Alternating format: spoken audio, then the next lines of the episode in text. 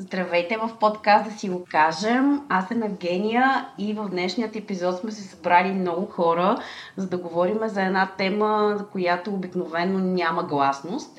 И това е темата за ограмотяването на журналистите и по-конкретно как да говорят така, че да предават сила, а не, а, а не да предават една сензация и драма. И а, тук сме с а, Мария Касимова Муасе, която е журналистка, писателка и е създател на едни от най-красивите и човечни истории.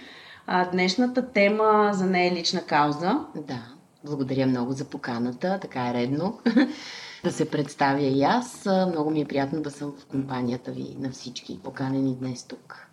Антон Антонов, а, нашият, нашият мъжки глас в днешният разговор, който е за мен изключително удоволствие. А, той е журналист и член на управителния съвет на БНТ. Не на последно място, Оля Минева, основател на фундация Импрув, която се бори за промяна в обществените нагласи, за това какво е насилие и какво трябва да е, каква трябва да е една силна жена – заедно с нея, понеже аз също съм част от фундация Improve, искаме да предаваме нататък женската сила. И, и така, м- както казах и в началото, днешната тема е общо взето винаги а, в, в, влиза в медиите, когато се случва нещо и има някаква сензация или се случва някакво убийство или има някаква драма. А, ще се опитаме днес не само да говорим, а да предложим е, конкретни дейности, т.е. какво може да се случи, какво може и как да се промени в, в тази тема, защото а, темата за домашното насилие, за токсичността като цяло е една тема, по която журналистите не умеят все още да говорят и не умеят да предават а, истинската значимост а, на, на самата тема, която е една важна и доста актуална тема. Думите на медиите, които могат да променят животи, защото хората слушат това, което говорят медиите. А, така, хайде да започнем в, в самата конкретика и да можем да предложим наистина конкретни дейности тук с вас. Как според вас и кога ще заговорим за истински важните неща, истински важните теми? Ами, много интересно, защото аз смятам, че а, за да заговорим за истински важните теми, то смятам, че а, а, няма маловажни теми, а, има теми, които са от определен интерес за определен кръг хора. А, темите, които са по-интересни за голям кръг хора, са може би темите, които са по-важни за нас като общество. А, аз вярвам, искрено се надявам, че живеем в едни времена, в които можем да говорим свободно, дори а, в такива нови медии като подкастите.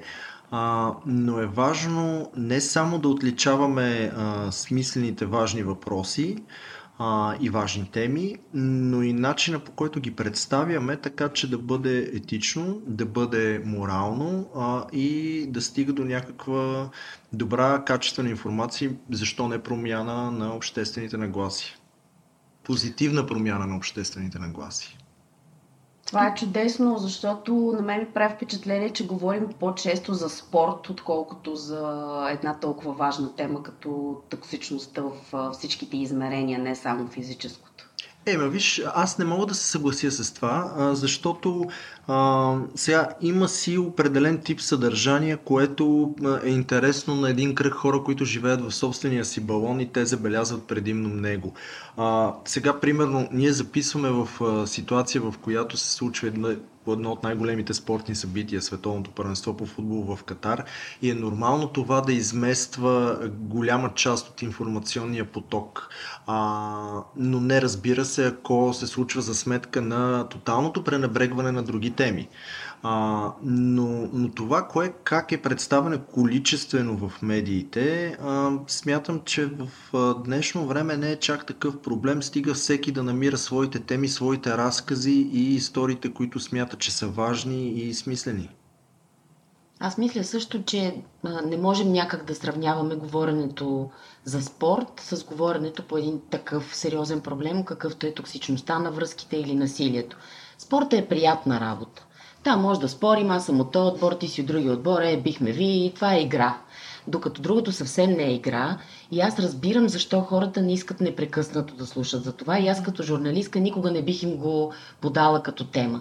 Защото да говориш непрекъснато за нещо, да, то е обществен проблем, много е важен, но непрекъснато насядайки този проблем навсякъде, особено както се говори у нас, за съжаление, с едно такова сиромахомилско клето чувство, това може само да отблъсне хората. Естествено, че още Пулицър го е открил. Ето награда имаме голяма на негово име за журналистика, но това реално е човек открил жълтата журналистика. И той го е направил, защото е осъзнал човешкия стремеж към това да воайорстваме, да видим какво се случва в къщата на другия, дали пък е като нашото, дали пък не е по-лошо. И така някак да сравним битието си, надявайки се, че това на другите е по-зле от нашото и да се почувстваме по-добре. Това са нормални и човешки неща, ние няма как да се преборим с тях. Ние трябва обаче, въпреки тях и без да обиждаме хората, като им казваме, вие сте тъпи, защото не се, не се интересувате от тази тема, да поставим тази тема на масата естествено и те полека-лека да заживеят с идеята, че насилието е нещо, което не бива да позволяваме като цивилизация в съвременния живот. Но това няма как да стане с ето ви тук един тежък репортаж, в който пак мъж уби жена си или друга жена, която клета броди бърка в кофи. Нали, всички тези истерични репортажи, които се водят, те всъщност само вредят на каузата, не я подкрепят. Аз също съм на мнение, че тук не търсим количество, да. а много качествено отразяване. Това самите сървайвърки, с които работим, са го казвали. Понякога ти трябва една дума, едно правилно съобщение от някъде. Дали ще е от човек близък до теб, дали ще е от а, имейл от работодател или ще е от а, репортаж по телевизията, което да ти даде смелост, че това, което ти се случва не е само в твоята глава, че има смисъл да търсиш друг живот или пък ако си, ако си просто част на обществото, част от обществото, а не е човек, който директно го преживява, да те ангажира с тема. И за мен по-скоро разговора ни ще е ценно да, да не си говорим за медийна революция, в която няма а, спортни новини, а има примерно новини антитоксичност.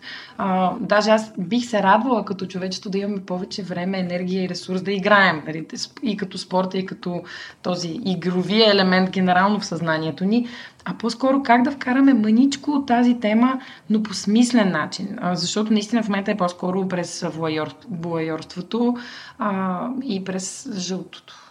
Полицърското, както разбирам. Аз съм в шок. Тук, между другото, е, е интересен този въпрос, че а, интересното има различни измерения. Mm-hmm.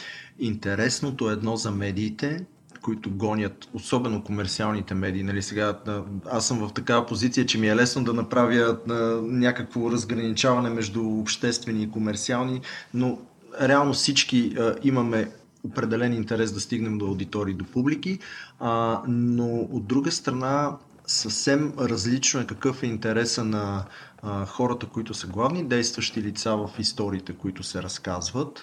А, също така е много различен интереса на хората, които са засегнати, защото а, много често в отразяването на истории за насилие а, имаме възможността, за съжаление, да превърнем понякога и насилника в жертва което също е, също е много особена тънка граница, която не трябва да се преминава и затова за мен интересният и смислен разказ е да видим това как тези теми могат да бъдат представени така, че хем да бъдат интересни, хем да бъдат ангажиращи, хем да бъдат етични а, mm-hmm. от всяка възможна гледна точка за всички участници в, а, в събитието, за което се mm-hmm. говори. Аз се хващам за тази реплика интереса на медиите, защото според мен интереса на медиите би бил различен, ако те са образовани колко е голяма отговорността им. Тоест, ако те наистина са наясно каква функционално този репортаж, да примерно на колко човека би навредил, mm-hmm. колко човека просто ще извъртят очи, тип, о, още една ли?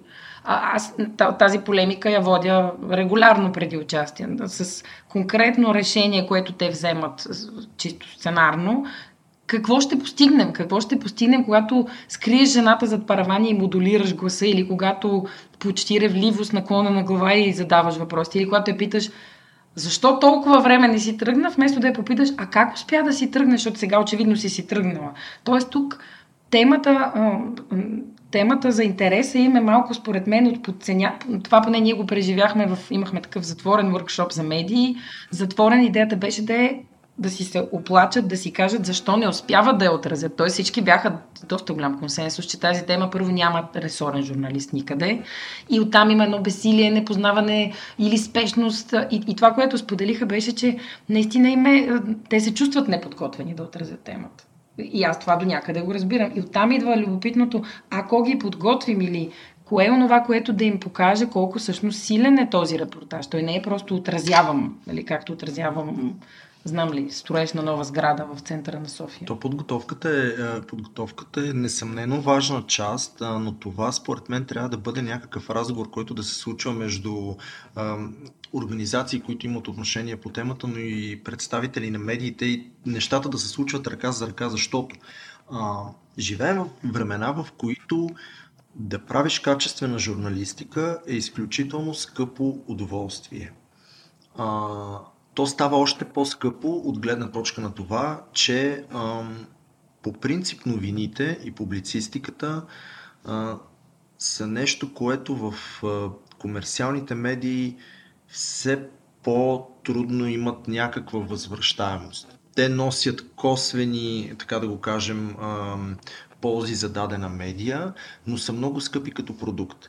А, освен всичко това, живеем в времена, в които дори в големите познати медии, които даваме като примери тип BBC, тип Guardian, тип а, на, американски медии, които нали, всички гледат а, и потребяват по един или друг начин, драстично намалиха журналистическите си екипи mm-hmm. в последните години. А, това създава невъзможност да има ресорни журналисти за един куп теми, не само свързани с, с насилието. А, това налага журналистите да стават по-мултифункционални, а, но и това а, им дава по-малко време и, и по-голям натиск при подготовка на материалите, които правят по каквато и да е тема. И ние трябва да си даваме ясно сметка, че каквито и вини да имат медиите по принцип, защото нека да не се лъжим, имат имаме вина медиите. А, това е част от процеси, които много трудно могат да бъдат така променени и напаснати в настоящите условия.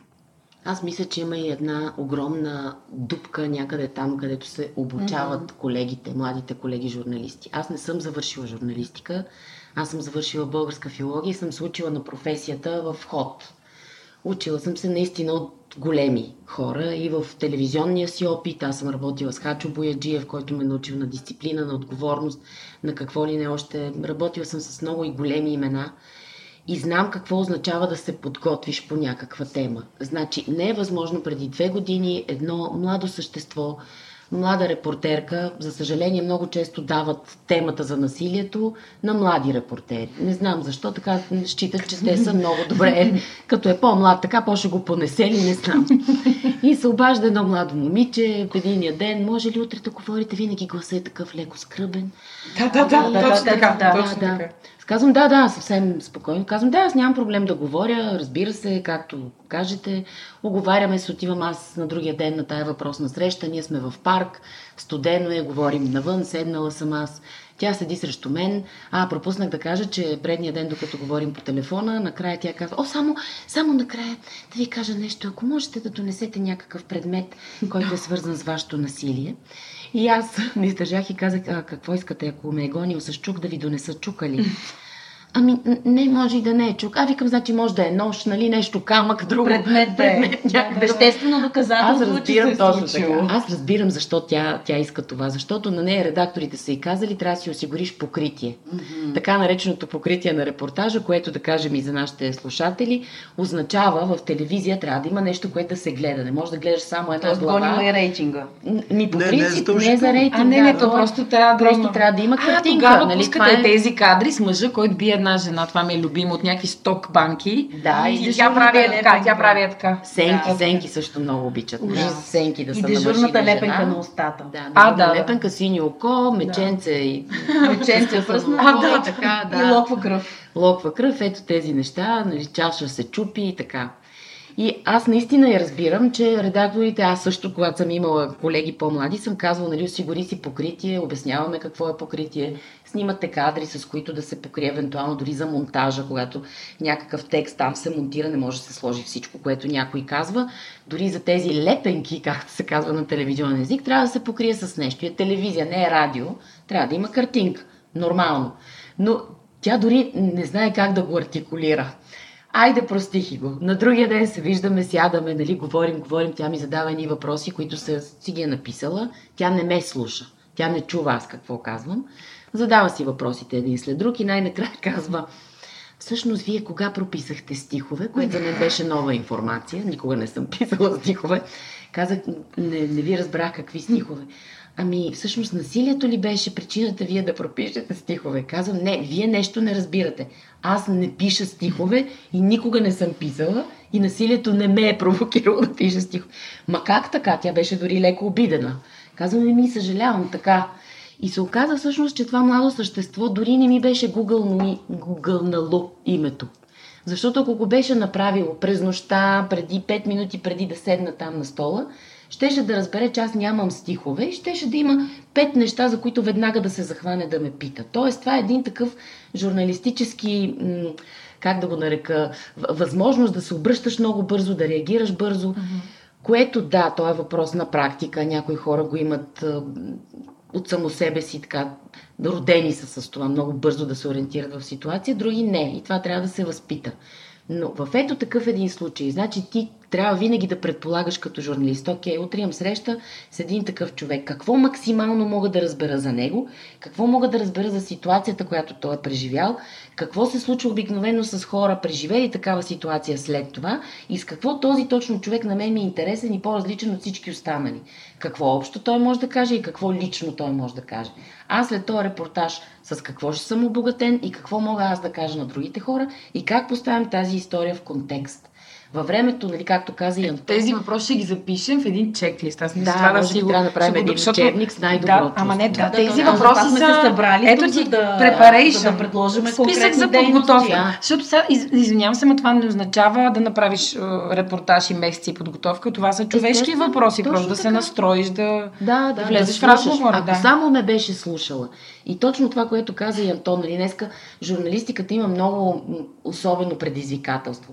Защото хората казват, даже съм го чувала от специалисти, днес са 4 милиарда журналисти, имайки предвид, че всеки, който има достъп до интернет е журналист. Ама не е така.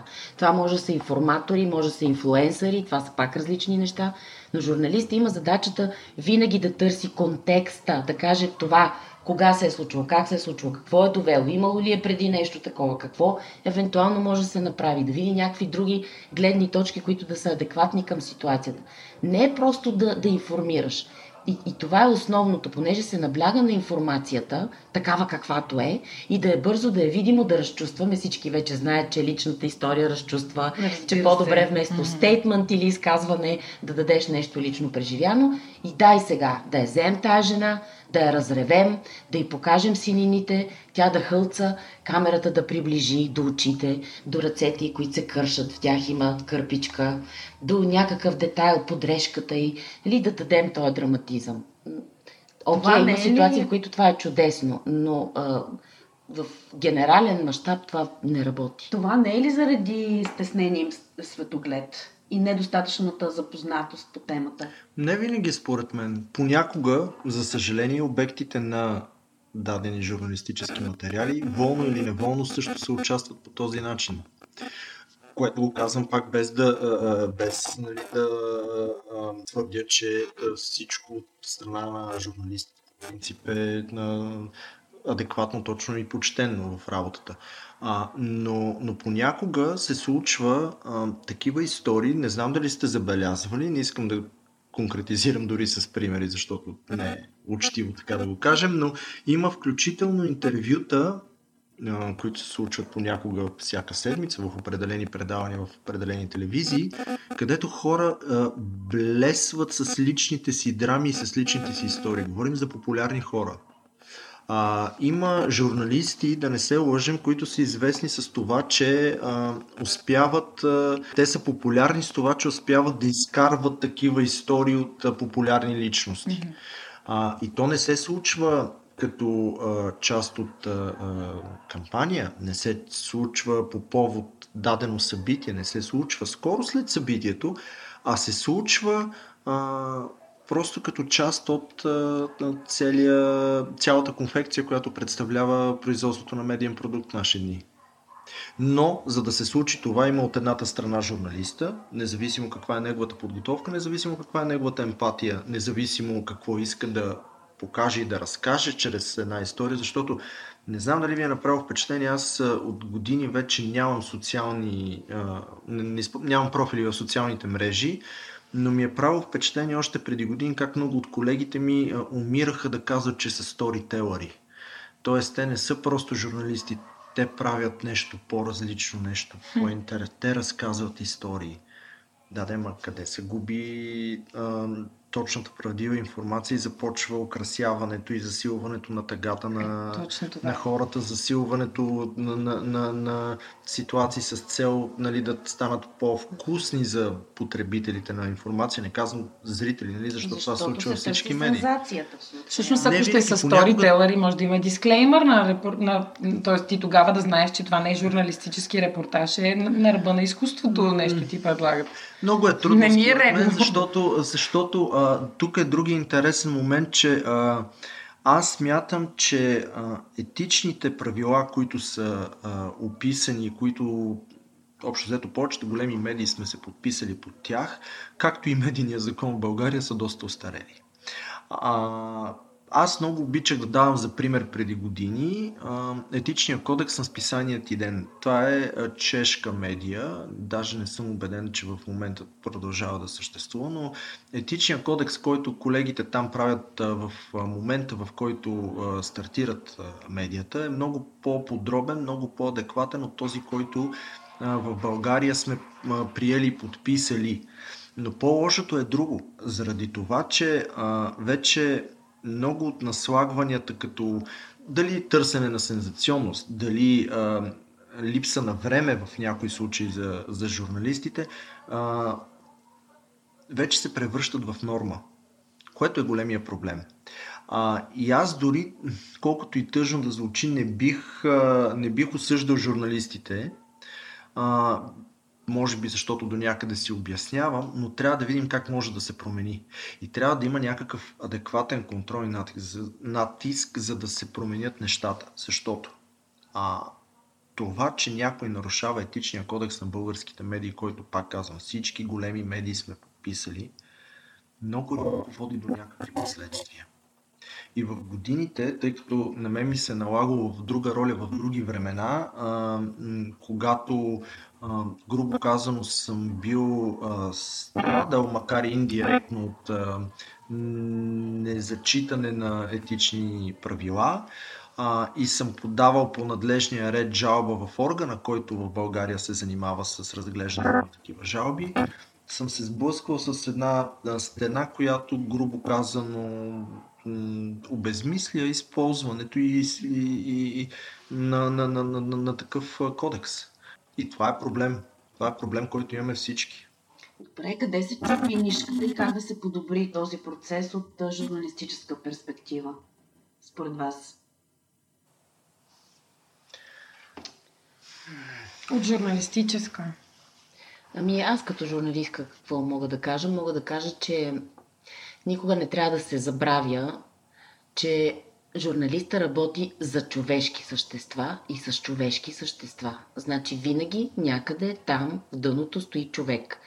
Журналистиката, между другото и полицаите споделят тази идея, че във всеки един проблем в дъното му винаги става въпрос или за пари, или за любов. А, и това в крайна сметка, като се порови човек е така. Но, но аз мятам, че по-важно е да помним, че винаги става дума за човешко същество. Няма да забравя преди много години в зората на моята кариера работех в един ежедневник. Тогава на смъртен удар беше Георги Георгиев Гец, големия български актьор. Журналистиката е цинично занимание, ние си го знаем, в много голяма степен е така, просто защото е много бързо оборотна и нямаш много време да преживяваш неща. Така че емпатията ти трябва да е много концентрирана и всичко е в един зумнат файл, но трябва да е там. Защо разказвам тази случка? Тогава той беше на смъртен одър, всички знаехме, че той ще почине, за съжаление. И в редакцията имаше направен един файл, в който беше описан неговия живот. Той файл беше готов, чакаше да се случи най-лошото и с точки, точки, точки беше оставено място да се постави диагнозата и датата на неговата кончина. Това мен тогава на 25 години много ме смущаваше, че присъства такъв файл. И да, той си свърши работата, дойде, за съжаление, този ден, попълнихме готовия файл, за да излезем първи. Нали, ежедневника иска много бързо да излезем с информация. И аз с още двама колеги, млади репортери, трябваше да се обадим на известни български интелектуалци и да ги питаме по телефона да кажат по две-три хубави думи за Георги Георгиев Гец, големия български актьор. Аз имах списък от 10 имена. На първото съм разчувствана, нали, знаете какво се случи така. Отговарят ми от другата страна. На второто, на третото, вече на деветия номер аз съм обръгнала и съм така с заучено гласче, нали, леко ревливичко. Нали, знаете какво се случи, така, защото така смятам, че някак опазвам душевността на човека от среща. И в един момент аз звъня на Ружа Делчева, също една вече покойна българска голяма актриса. Звъня и точно по този звучен начин казвам, здравейте, нали знаете това, което се случи с Георги Георгиев Гет, че той днес почина. И от другата страна тази жена писва. Ама така, тя не е знаела. Тя не е знаела. И се оказа, че аз съм човека, който и дава тази информация по този а, леко фриволен, научено, състрадателен начин. Този писък аз никога няма да го забравя и той ме извади от обувките тогава и в този момент си казах, ти как, колкото и да работиш тази професия, тя е чудесна професия, защото в рамките на един живот можеш да изживееш милиони други с всеки един случай, с който се срещнеш. Но никога не трябва да забравяш, че отсреща има човешко същество. И че това човешко същество има чувства, има история, има мечти, има спомени. И ти не можеш да влизаш е така с скалните обувки. Мисля си, че когато това нещо се припомни непрекъснато се казва на младите колеги, на колегите, които имат вече някакъв опит, но са обръгнали в това и са позабравили. Че отсреща стои човек. Отсреща стои човек. И ти, когато говориш с този човек, ти трябва да мислиш, че не можеш да го смачкаш, трябва да му дадеш, да вземеш неговата история, но трябва и ти да му дадеш нещо. И трябва това, което му дадеш, някак да му отваря пътя. Ние сме отговорни към тези хора. Не мога да го използвам, за да кажа на другите, е, вижте колко е смачкан и той. И понеже си говорим за насилие, като покажа една жена с огромния надпис върху главата mm-hmm. жертва. И тя реве и всичко е тъжно и всичко е отвратително.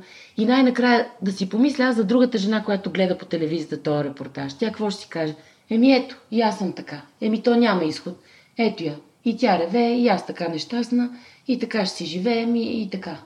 А, а трябва да покажем другото. Трябва да има една силна жена, трябва да има дори и тази, която да интервюраме в момента, да не е в тази позиция. Нали? Да има нещо, някой, който да каже спокойно, всичко ще бъде наред.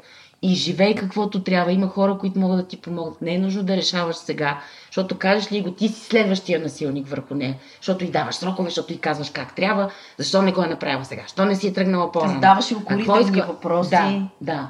Чакайте, успокойте се, чуйте човешкото същество. Аз а, се замислям, че разсъждавах се, че ние имаме прекрасни журналисти, с които работим, които чудя се кое ги е накарало да са толкова разбрани в темата и осъзнавам, че едното нещо е просто времето прекарано с нас.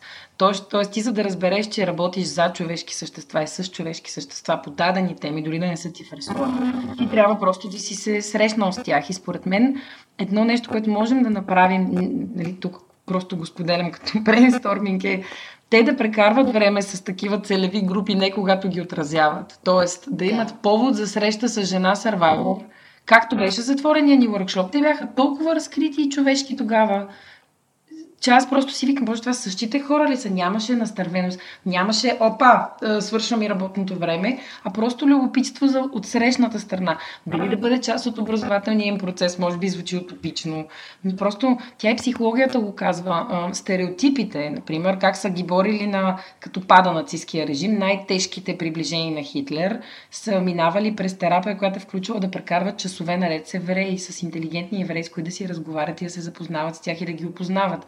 Защото ти за да за да спреш да се държиш се едно срещу теб има гумена кукла и да я наливаш в нея твоите си възприятия, ти трябва да го напълниш с спомени. Ето ти го сторителинга. Е, това е истинския сторителинг. Историите, защото човешкото същество се преживява, а те в елемент, в, поставени в ситуация на спешност, в която трябва да го отразят това, защото някой им, е, им го е дал до края на деня да го имат. Има само телинг, няма стори. Именно, именно. Има наистина само и то е просто папагалско. И, и аз тук го казвам с пълното си съчувствие към тях. Аз а, разказах на Антон, че сме имали такива... Просто извън записа го казах, затова го, ще го повторя. Такава ситуация на спешност, в което аз... Първата ми реакция беше да се изнервя, но после точно това осъзнах. Да, казах и на момичето от среща. Разбирам, че и вие сте поставена в ситуация, в която нямате избор, трябва бързо да отразите нещо, което явно в спешността няма и много как да анализирате как да отразите. Позволете ни на нас поне да дадем човека, който ще го разкаже по правилния начин. А, но ако има, не знам, пак казвам, може и да е утопично, ако има как в семинари, които се организират за тях, просто да се да преживеят различните групи. Това дори включва и да преживеят групи на а, майка на, на болно дете, в смисъл да се срещнат с а, родителите на онкоболните дечица и да си поговорят с тях извън камери, извън отразяване, а просто ако тази тема ще се отразява дългосрочно, нека поне да, да, сме, да познаваме хората, с които работим. Не знам дали ви се е случило да казват нали, колеги журналисти, ох, това ми е много тежко. Като ти е много тежко, не си за тая работа. Ами да. Нали? А, тук според мен е и въпросът, че се набляга много на драматичността а не толкова на, на силата на една жена да мине през, през подобно Ама може да е, защото те не я познават. Те всъщност гледат и препредават точно папагалското е това. Да, да. Ти това гледаш и го правиш пак. Предишният ти колега го е направил с покритие а, мъж бие жена и ти взимаш същите кадри. Да не говорим, че на мен ми е казвано от а, а, журналисти, че те нямат никакво, това не знам, много ще ми е интересно те нямат избор какви кадри ще се пуснат за покритие, когато а, течат разговорите, което е... Много често е така и да. това също е сред проблемите, които mm-hmm. всички медии имаме, защото първо банките с кадри, които а, не казвай са скъпи. Да не, не, а. не, че са скъпи. Те, те предлагат ограничен набор, а, ограничен набор а, кадри. А, давам един пример. Аз в годините а, назад, в, работейки за частна телевизия тогава, а, бях първият човек, който последните 10 години преди този момент, за който говоря, а, беше тръгнал просто защото няколко дни нямаше много работа да прави покрития за неща от табелки на министерства, през възстановки, през а, такива. Просто няма. Няма. Понякога това, което и Мария казваше, когато трябва да иллюстрираш материала си, за да не е просто сбор от говорещи глави, а, а и поради чисто, както се казва, монтажни причини, технически, така да го кажем, а, за да може да сбиеш и да разкажеш добре историята в новинарските минута, минута и половина, а, се налага да покриваш с кадри. Като нямаш достатъчно добър избор, това не е ли жесток проект за журналистическия факултет или пък за режисура студенти? Тоест не е ли нещо, което може да се направи Ама да, тук идваме... партньорство, да. да се каже, примерно, нямаме акция, мили хора, искате ли да сменим ефира, да вкараме покривни кадри, които разказват истории, защото за мен тук нещата граничат и с манипулация. Ти с правилните покривни кадри променяш историята. Обаче тук се давам веднага контравъпрос. Не знам ли ска покривни кадри. Намираме, да, намираме журналисти, не ми, примерно, режисьори, mm-hmm. които участват в такива сцени за покритие. А, обаче те сами по себе си, дори заснети коректно, дори заснети добре, а, изпазвайки нормите, може да се окаже, че в конкретния случай, в който се използват, не са достатъчно подходящи. Факт е това, да. Защото... Просто не аз го казвам на тема да, бедните да, бази, че да. това не е ли въпрос пак на, някакъв, на, ня, на някаква инициатива, защото той има, аз съм сигурна, че те пишат домашни и снимат глупости. нали, някой а, някъде това... им казва, сега иди се упражни, излез на Витушка, снимай ходещи хора. Ако бъде в партньорство и с някаква функция, дори те ще се по-мотивират. Така, аз за това казвам, че а, не случайно започнах още в началото с това, че е, журналистическия продукт е скъп а, и начина по който се развиват медиите в световен мащаб, новинарските, създават много затруднения. Няма как да намерим перфектен а, модел. Нека да не се лъжим. Няма как да намерим перфектен модел. Можем само да, да, да намерим начини това да се случи. Примерно това е такъв начин. Аз се замислям и нещо друго от това, което си говорим в момента, колко е важно а, една медия да пази, да изгражда лицата си и журналистите си. Защото а, в тези времена, в които живеем, с комерциализиране на журналистическия продукт, с твърде много медии, смятам, дори а, за мащабите, в които живеем в България, а, сме в една ситуация, в която младия репортер, който е получил интересна нова гледна точка, която, а, да речем, с още малко практика ще успее да развие а, такъв опит, който да му помогне да представя по-добре историите, след една година отива в друга медия, не коментираме каква по какви причини, и тази медия, която го е изпратила, трябва да започне отново или да намери друг такъв човек. Което също е една много дълга и сложна да, да поредица от мислене, да разговори, а и да не се лъжи. има текучество също в Да, това е, това е сред проблемите, които медиите срещаме mm-hmm. като цяло. Плюс а, това какво е цялостното ниво на, на журналистика в страната. Аз много си мисля, че е много полезно да се излиза. Ето това е нещо, което практически може да се направи. Да се излиза от конкретните жанрове, в които се представя темата за насилие. Къде я виждаме ние тая тема, разработена в медиите? Винаги е а, в новините, да кажем, покрай пореден някакъв ужасен случай, след новините някакъв по-обширен коментар, да кажем като част в някое шоу с водещ, или измежду другото. Или измежду другото. Или в много ранен час в съботно-неделни блокове, ма така 8-7 и половина, когато хората никой е не гледа още. да. Защото това е тежка тема и е много тегаво и да не ги притесняваме съботно-неделно.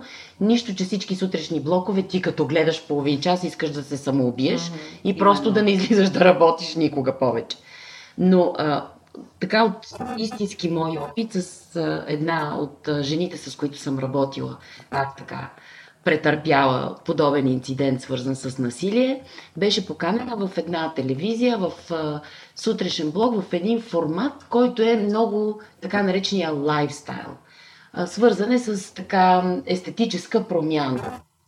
И това беше изключително добра формула, защото тази жена Историята й беше спомената. Тя беше споменавана всеки път, когато имаше нов епизод или ново участие някъде с нея, но много леко всичко това беше ужасно позитивно, защото на нея се случваха хубави неща. Гримьор, коса, приятни емоции и така нататък. Да, леко е, може би женско да кажем. Да, сигурно домакини гледат вкъщи, но ето така много хубаво се получи, много естествено че изведнъж от другата страна ти винаги трябва да мислиш и като журналист как сега моето нещо функционира. Аз съм направил този репортаж, кога го гледат тия хора, какво им се случва в този момент. И ти си казваш, ми вкъщи си е домакиня, гледа детето или гледа възрастен човек. Може би и, и на нея и се случва доста често да попада в ситуация на домашно насилие. И сега ще види една жена, която ето излязла от това ето по телевизията, красива, хубава, прави неща. И се набляга е на нейната и... женска сила, не да, на, да, не на да. това, че тя е И тя жертва. вече не е жертва. Тя вече не е Тя вече да. е другия човек. Набляга се е на победата. Да, Ама тук има, е, тук идва и нашата отговорност. Това е нещо, което ако, което ние така много сериозно използваме като лост в ако мога да издам, не че не е видимо, но ние именно с проектите с изкуство, които правим, влязохме в културните предавания, влязохме през този разговор, влязохме в лайфстайл предаванията, канят жената Survivor като автор в изложба, на, която е в Националната галерия. И те, да, казват, че това е жена Survivor, но се говори за творчеството и как го е написала, защо писането лекува, с кои художници сме. Просто хората... И как да стигне това до повече хора, за да предаде тази сила, защото всеки би открил някакво послание в, в нейния разказ за себе си. Да, именно ти ги караш да преживеят конкретен типаж, нали, ето жена Survivor, но в безопасен за тях контекст, изкуство. Ние започнахме с кино, направихме изложба а, и, и просто виждах хората как идват без съпротива, без страх, защото те знаят, че сега няма да, да, да си говорим тягостни неща. А пък всъщност, без да искат, те се докосват до душата на тая тема. Но тук пак за мен е много важна мярката и е много важен фокус в разказването на една история. Защото жената Survivor в а, а, галерия а, има един облик, така да го кажем, но жената Survivor в а, сутрешния блок може да изглежда а, като сензационен материал. А, затова е много важно не само формата, но и каква е посоката и какво искаме да разкажем през дадена история и през даден пример. И тук е ролята на контекста, защото а, а, то много така, не мога да намеря правилната дума, но а, може би е време да започнем да говорим не само за подставянето на фактите в контекст, но и в правилния контекст като под правилния, а, нека да не правим, да, не слагаме знак за равенство между правилен в кавички, тип а, такъв, който е по-удобен, по... Който са ни казали. Който са ни казали и така нататък, а правилен смисъл на етичен, адекватен и точен за а, истинското разкриване на, на историята и на мотивите на участниците в нея. Защото а, това, за което си, си говорихме, понякога разкриването на дадена история, в зависимост от контекста, времето, в което се случва и начина по който се случва, може дори понякога да превърне насилника в жертва. А, аз смятам, че това, което се случва последните години с движението MeToo, да речем, а, може би беше необходимо, а, и трябваше да се случи. Смятам, че от един момент нататък вече излезе в а, една орбита и мина едни граници, които малко малко не съм сигурен, че са, че са окей. Защото а, се превърна в, за някои хора, които към днешна дата все още не можем да докажем със сигурност да са били насилници, се превърна в, така да го кажем, публично отричане.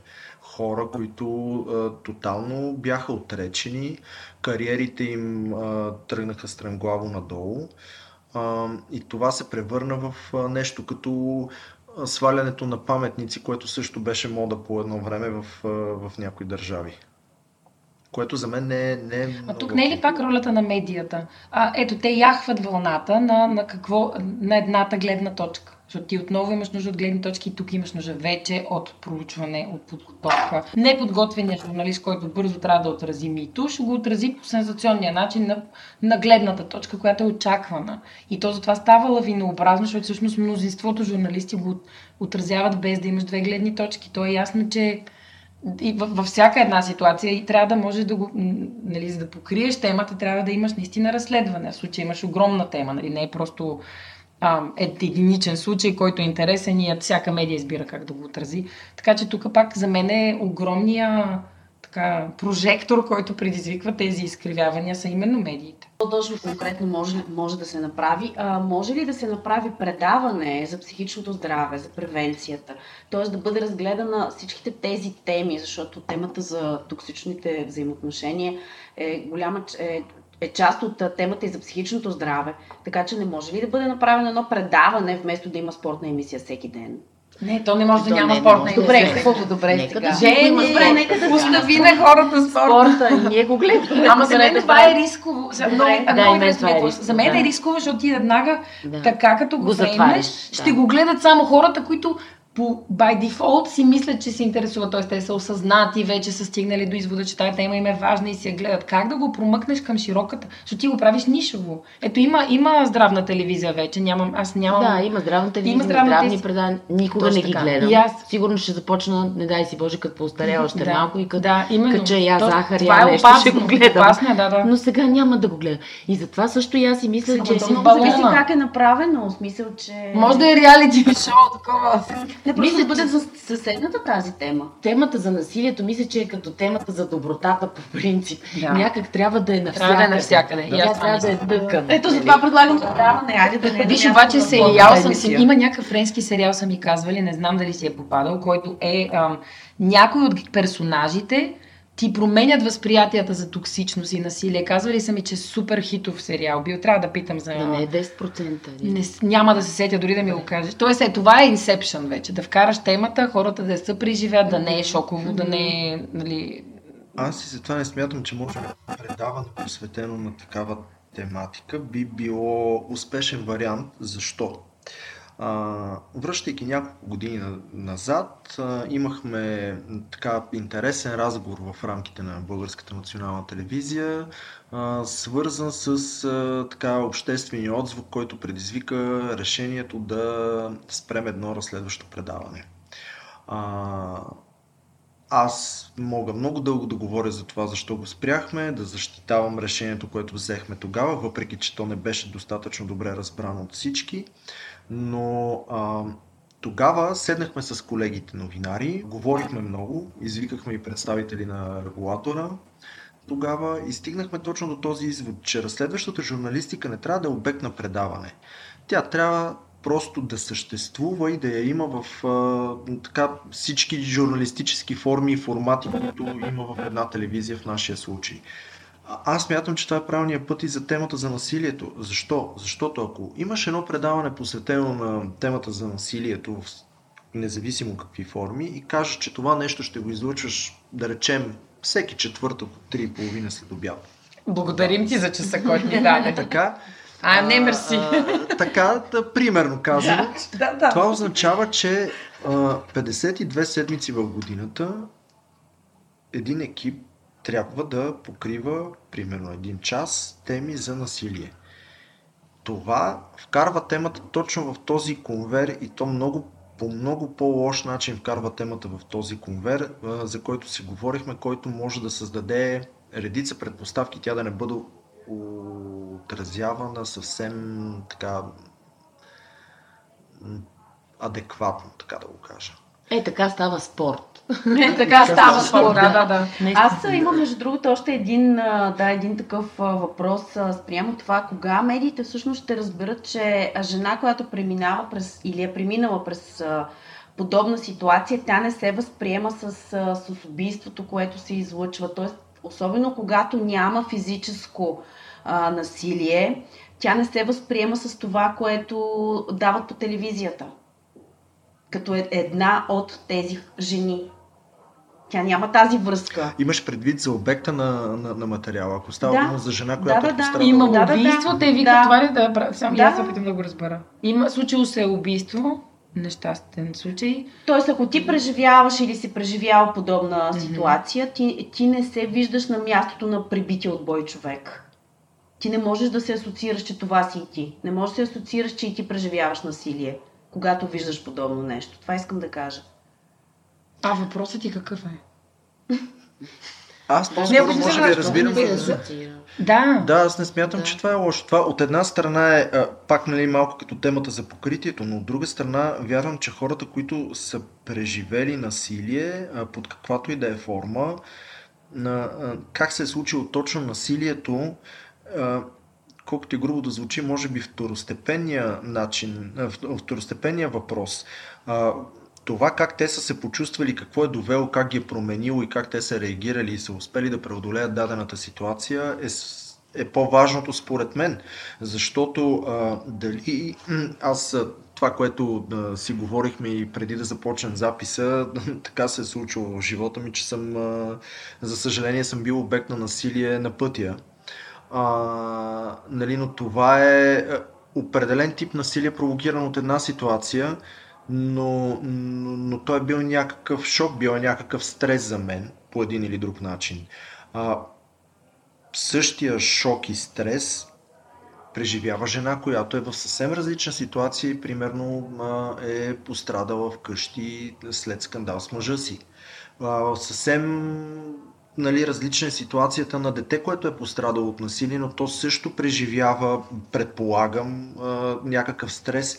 И, и е важно по-скоро, може би, да се фокусирам именно върху това какво се случва и как даден човек преодолява тази ситуация, за да можем през този пример да дадем пример и да окоръжим хората, които са жертви на насилие, за да направят нещо, за да променят тази ситуация за себе си. Да, Да, аз съм и- на мнението на Антон тотално. Тоест, Да. кажи.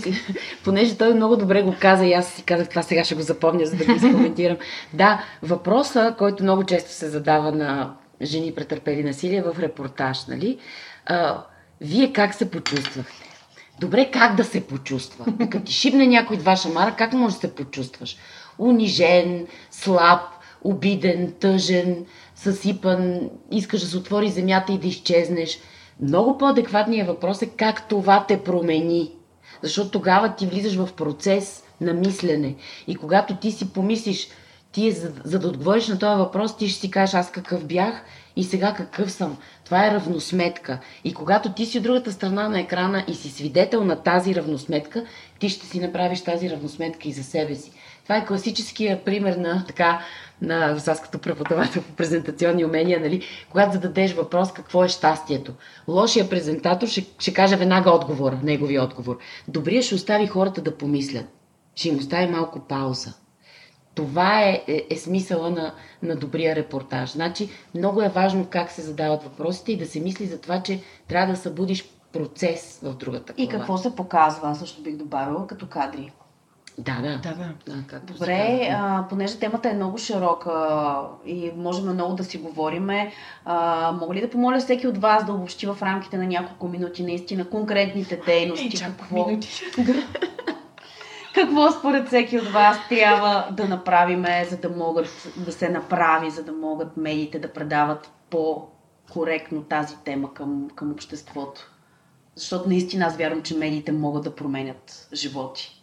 С думите си. Може би трябва да има повече емпатия. Да не забравяме емпатията в задния джоб, когато подготвяме журналистически материал. А, трябва да бъдем уважителни към всички в една история, не само към жертвата, но и към насилника, защото журналиста не е част от историята.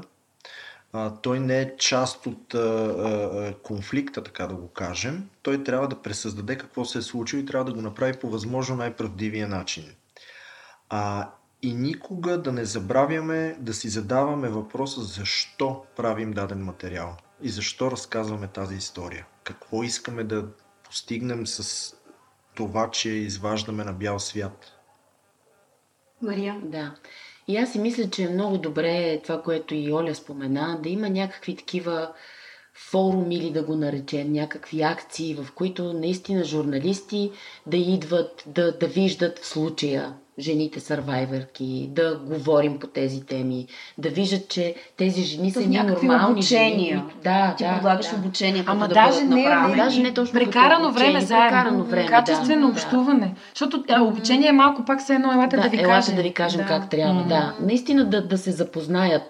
И освен това си мисля, че е много хубаво, това, което и казах, по принцип и медиите да, да отворят малко ветрилото и да се видят как, да се види как тази тема може да влиза в най-различни м, варианти, дори в спортните новини. Там пък съвсем спокойно би могло. Дет се казва да ангажираш един отбор да застане зад някоя кауза. Също би могло, ето, влизаш в спортните новини. Чудесно. Ако един добър мъжки отбор направи някакво такова добър жест. Да, Така ние че- март месец сме подготвили брутално спортно предизвикателство, което ще говорят за нас Добре, към спортните кой, новини. към кой да предадем тези, към кой да предадем тези наши послания, Чакай, тези съм ваши моите. послания. Давай. Защото моето не е към милите медии. Няма да те пропусна. Моето не е към милите медии. Моето е към хората, които ги канят. А, да осъзнаят колко огромна сила имаш ти, когато имаш ефир, да не говорим пък като е на живо, че няма значение какво те питат и ти имаш пълна свобода да говориш каквото си искаш. Тоест, имайте план, имайте адженда, точки, посоки на разговора. Ти си събеседник, ти не си на разпит. Аз това понякога просто се ядосам, защото няма значение, че човека от среща не пита правилните въпроси. Ти можеш да извадиш от а, елементарно зададен въпрос дълбочина и да не му дадеш думата да продължи с тъпите въпроси, докато не си кажеш това, което си намислил. Нали, пак казвам, на живо е по-лесно, на запис може и да те орежат и после да не можеш да си познаеш думите, но просто а, мисля си, че трябва да работим и към това, и, и Мария го, го прави това вече, да подготвяме и хората, които биват интервюирани. Щом искаме една тема да се отразява по-силно, виждаме кои са лицата, които често ги канят или вадим важните организации, които очевадно така или иначе са най-първите запитани при всеки такъв репортаж и малко ги бустваме. Можем, това, това между другото е първото нещо, което съвсем лесно може да организираме, защото ще си е в наши ръце, нали, не е журналистически факултет да ги молим да, което пък може да е в ръцете на то, не знам ли човек. А, просто да си съберем и леко да си направим една подготовка, да обменим на, а, опит и малко да, да дадем една увереност на, на запитаните че ти си част от този продукт, който се създава. Пък в крайна сметка ние не сме ни пасивни чучела, които, о, виж как ме монтираха. Ми, добре, ама крайна сметка може да извадиш от едно участие много, ако, ако влезеш умно в него.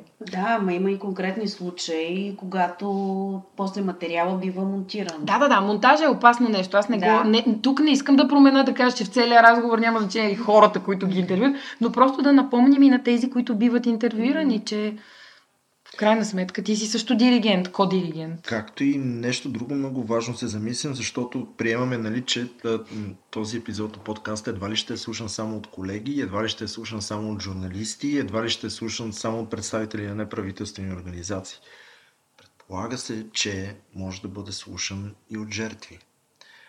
А, ако бъдете жертва на насилие, е хубаво да имате, вярвам, добра мотивация да разкажете историята си. Защото говорихме си за това нали, как са представяни жертвите, но много често се случва, и то не само с жертви на насилие, но много често се случва хора, обикновени хора, да се превръщат в жертви и да се чувстват като жертви само и само за да стигнат до а, някаква публичност. Дори не и с цел тази публичност да бъде капитализирана по някакъв начин. И това, за съжаление, е проблем. Ние живеем в времена, особено у нас, в които медията много често е последна инстанция. Много хора не подават жалби до полиция, до съд, до прокуратура, до компетентни органи по различни казуси, а веднага първо звънят на телевизия. Защото вярват, че ако веднага се появи камера пред дупката на, на, на улицата, е по-ефективно и по-лесно тя да бъде запълнена, отколкото да се обадиш в общината. И то много често си е Ама, че аз това ще я кажа реално, обаче то помага. да, да. Така е, ама, ама първо медиите не можем да бъдем навсякъде. Това го наложиха господари на ефира, между обещано. Ето, между другото, една много, много интересна история, която ще разкажа, като спомена господари на ефира. Позволявам се го направя, защото така или иначе вече предаването го няма в този му формат. Аз живея в младост в момента а, на така оживен булевард. Будни граждани пускат сигнал до господари на ефира, които идват да заснемат как в една отсечка от булеварда, която се намира на буквално 50 метра от блока, в който живея, и се пресича с една по-малка улица, хората не могат да пресичат. Страхотен проблем, няма светофар, няма пешеходна пътека, хората не могат да пресичат страхотен проблем. Отива се при тогавашния кмет, нали, слага се печата обещано, той казва, че ще се сложи светофар в сеси, на което в момента, вече 7-8 години, има изключително безумен светофар там, който спира цялото движение, а ако през деня минат 15-20 души да пресекат, Ми да бяха сложили пешеходно. Така де, но, но, но, но ето тук стигаме пак до това, че сложен е светофар, може би без Направено е нещо смисъл, без, защото, без защото е имало натиск от, самата медия. Ема тук не е важно, тук проблема е на планиралия светофара, нали? Окей, получил си натиск, няма ли по-дълбок процес, по който се планира дали е пешеходна пътека, легнал полицай или светофар? Ето това е друга интересна тема. защото тук не е медията виновна, че са изискали. Във времето, в което ние живеем, имаме от една страна, може би, не бих казал само власти и политици, защото те са част от тази група хора в обществото, които взимат решения, които могат да постигнат даден резултат или някаква промяна на какъвто и да е проблем, които са притеснени от медиите по дефолт.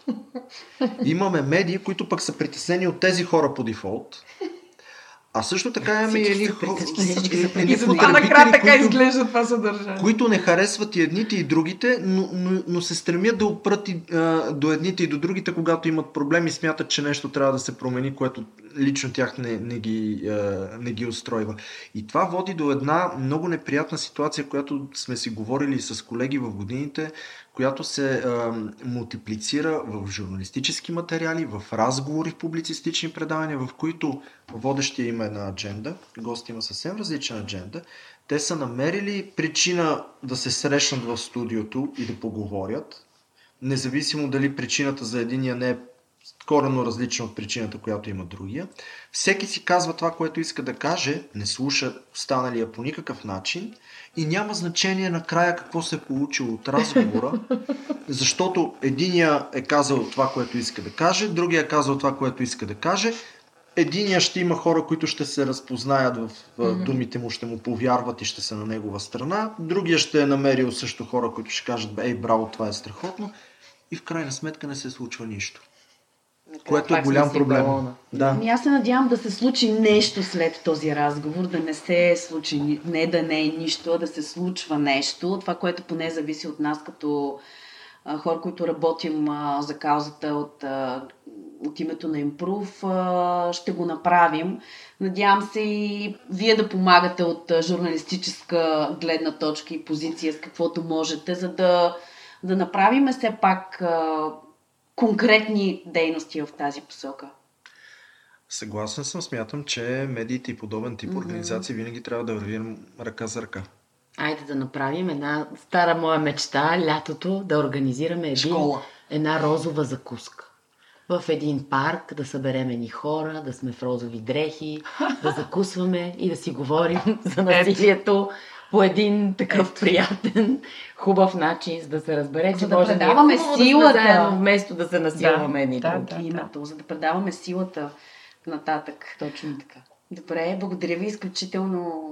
За мен беше голяма чест, че ми гостувахте и че засегнахме една толкова, толкова важна тема. И се надявам да стигна до, да стигна до повече хора и през вас, и през, и през подкаста. Благодаря ви още веднъж. Благодаря ви ние.